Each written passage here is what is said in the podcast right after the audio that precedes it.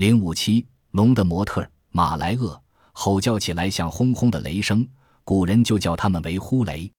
它们栖息在热带的浅海和岸边，马来亚那一条是这种鳄繁殖栖息的好地方，因此人们称之为马来鳄。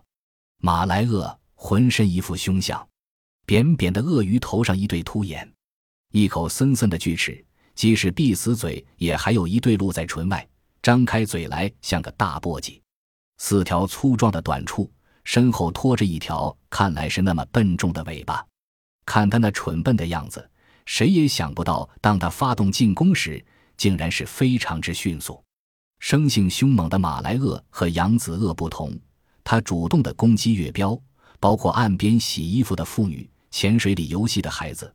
它们有时甚至成群结队爬上岸来觅食、吞食放牧的猪、羊，连空中的飞鸟。他也设法捕猎，曾有记载，马来鳄攻击船只，狡黠地爬上船舷寻找捕猎目标。